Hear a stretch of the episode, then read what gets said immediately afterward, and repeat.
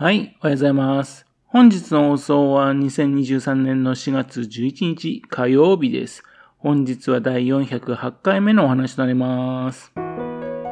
のチャンネルは福島県郡山市在住の特撮アニメ漫画大好き親父のぴょん吉が響きになったことをだらだらと話をしていくという番組です。そんな親父の一言を気になりまして、もしもあなたの心に何かが残ってしまったらごめんなさい。悪気がなかったんです。不幸にこの番組に興味持ってしまったら、ぜひ今後もごひいきのほどよろしくお願いいたします。本棚のですね、整理をしていましたですね、相良春子さんの本が出てきました。平成4年ってことだから、1992年ですかね。約30年前に出した本です。多分ですね、ブックオフのね、100円均一のね、そこのところでね、購入したもんじゃないかなと思うんですね。で、Amazon でね、検索したらですね、この中古本でね、9500円で取引されてみたいなんですね。びっくりいたしました。タイトルはね、素直でいたいねっていう作品です。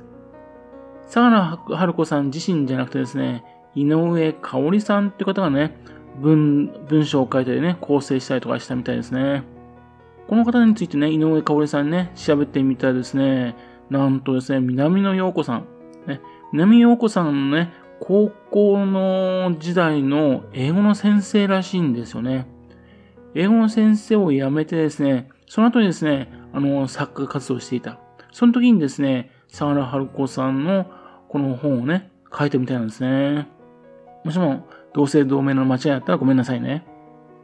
相良春子さんっていうとですね、自分たちの世代だとね、デビュー間もない頃にですね、出演したビー玉のお経ですよね。ショートカットのヘアスタイルにね、キッとね、相手をね、威圧する強烈な目力。ね、これを持ってるね、スケバンの役だったんですね。スケバンデカ2、ね、少女鉄仮面伝説、ね、それに登場するわけですね。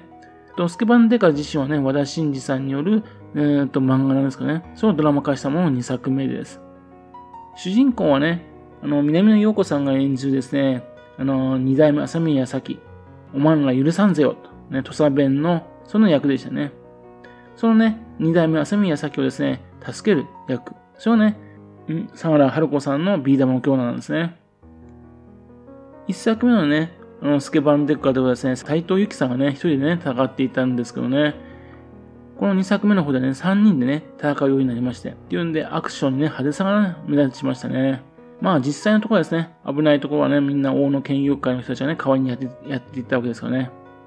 またこの番組の途中でね、相良春子さんですけどね、挿入歌、バージンハートっていうね、歌でね、歌手としてもデビューいたしましたね。その曲もね、非常にヒットしました。このね、スケバンデカシリーズですけどね、東映の特撮スタッフがね、作った番組だからね、これもね、特撮によく分類されることが多いです。あの、不思議コメディシリーズのね、スピンオフのね、テレビお化けテレモンジャのスタッフがですね、始めたものなんですね。またあと、このスケバンデカ2にはですね、石森章太郎さんのね、息子さんのね、小野寺城さん。ね、これもね、あの、同級生として出演してるんですね。後にですね、続編のね、あの、風間三姉妹だとかね、スケバンデカの風間三姉妹だとかね、またその後に少女コマンド泉だとかね、また花の飛鳥組だとかね、セーラー服反撃同盟とかね、高校生のね、女子高生が戦う番組、それが流行ってましたね。面白かったんですけどね。その相良春子さんはね、福島県の郡山市出身。まあ、郡山出身と言ってもですね、小学校6年生のね、12歳までね、の時にですね、東京の方にね、行かれたわけですね。この本読むとね、かなりですね、子供の時に苦労されたことがわかるんですね。5歳でですね、元陸上自衛隊員でね、家具屋をしていたね、父親がね、交通事故で亡くなっちゃうんですね。で、母親がね、懸命にね、働いてね、その家業のね、家具、家具屋をね、あの、続けるんですけどね。でも、まあ、母親がね、再婚した一体なんですが、えっ、ー、と、単身赴任で出かけてしまうんですね。まあ、それで店を畳んで、東京でね、働いて子供たちを育てていったってことらしいですね。そんな姿を見てるんでね、相良春子さん自身もですね、中学校卒業とともにですね、マクドナルドでバイトしましてね。そして、それでその時にですね、スカウトされましてね。でも、最初入ったところはね、ひどい事務所でね、後で移動しまして、まあ、まともな事務所になったと。で、スケバンデカのね、ドラマ、そちらの方にね、出演されたってことですね。ですんで、高校に通ってないのにね、あの、役としてスケバンの高校生役ってことでね、ビー玉の今日のあの眼光はですね、マジな、だったのかなって感じしますね。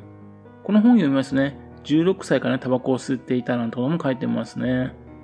スタートキーマル秘報告って番組ありましてね、似ているアイドルとかの部屋にですね、田代正史さんがね、突入してくるっていうのがあるんですね。で、田代正史さんはですね、突入してね、で、おふざけしようと思ったですね、相良春子さんのね、あのー、枕元にね、タバコの吸い殻があった、あったんでね、慌てて隠してね、そこを撮影をしたっていうふうな逸話も書いてあります。で、この、スケバンデカツ少女鉄仮面伝説で、ね、これでね、非常にブレイクいたしましてね、えっ、ー、と、その後すぐですけどね、月曜ドラマランドの悪魔くんにもね、ちょっとね、出演していました。このドラマ面白かったと思うんですけどね、えっ、ー、と、ちょっと見る方法がないんでね、ちょっと残念なんですね。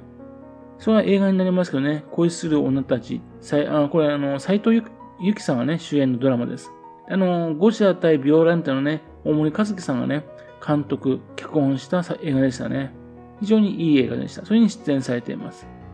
そしてテレビドラマの方ね、アリエスの乙女たちで、また南野陽子さんとね、組むんですね。原作はね、里田中町子さんのね、原作漫画なんですが、まあ、開始以上ね、大映画ね、ドラマ化しちゃったのでね、ドロドロとしたね、ドラマになっちゃいましたね。そして、スケバンデカの映画ですね。スケバンデカの大集合って感じの映画でしたね。で、それから翌年の時にね、88年からですね、あの、90年までですね、オールナイト富士っていうね、こちらの福島県では見ることができない番組でしたからね、そちらの方で司会してらしく、して司会をしていたらしくてね、非常にそこで人気になったみたいです。ですけど、この頃でね、かなり夜ですね、遊び歩いていたみたいですね。そして1989年にですね、映画のどついたる年に出演するんですね。元ボクサーのね、赤井秀和さんがね、脚本を書いて、そして自分もね、出演しているという映画でした。で、この作品でですね、相良春子さんはですね、キネマ旬報のね、助演女優賞を受賞するんですね。本当はですね、もう浅野敦子さんに決まっていたらしいんですね。とは、キャスティングが白紙になってね。で、えっ、ー、と、やりませんかと連絡来たんですが、ね、事務所はね、反対だったらしいんですよね。果たしてね、これ映画完成するかどうかわかんないっていうことでね。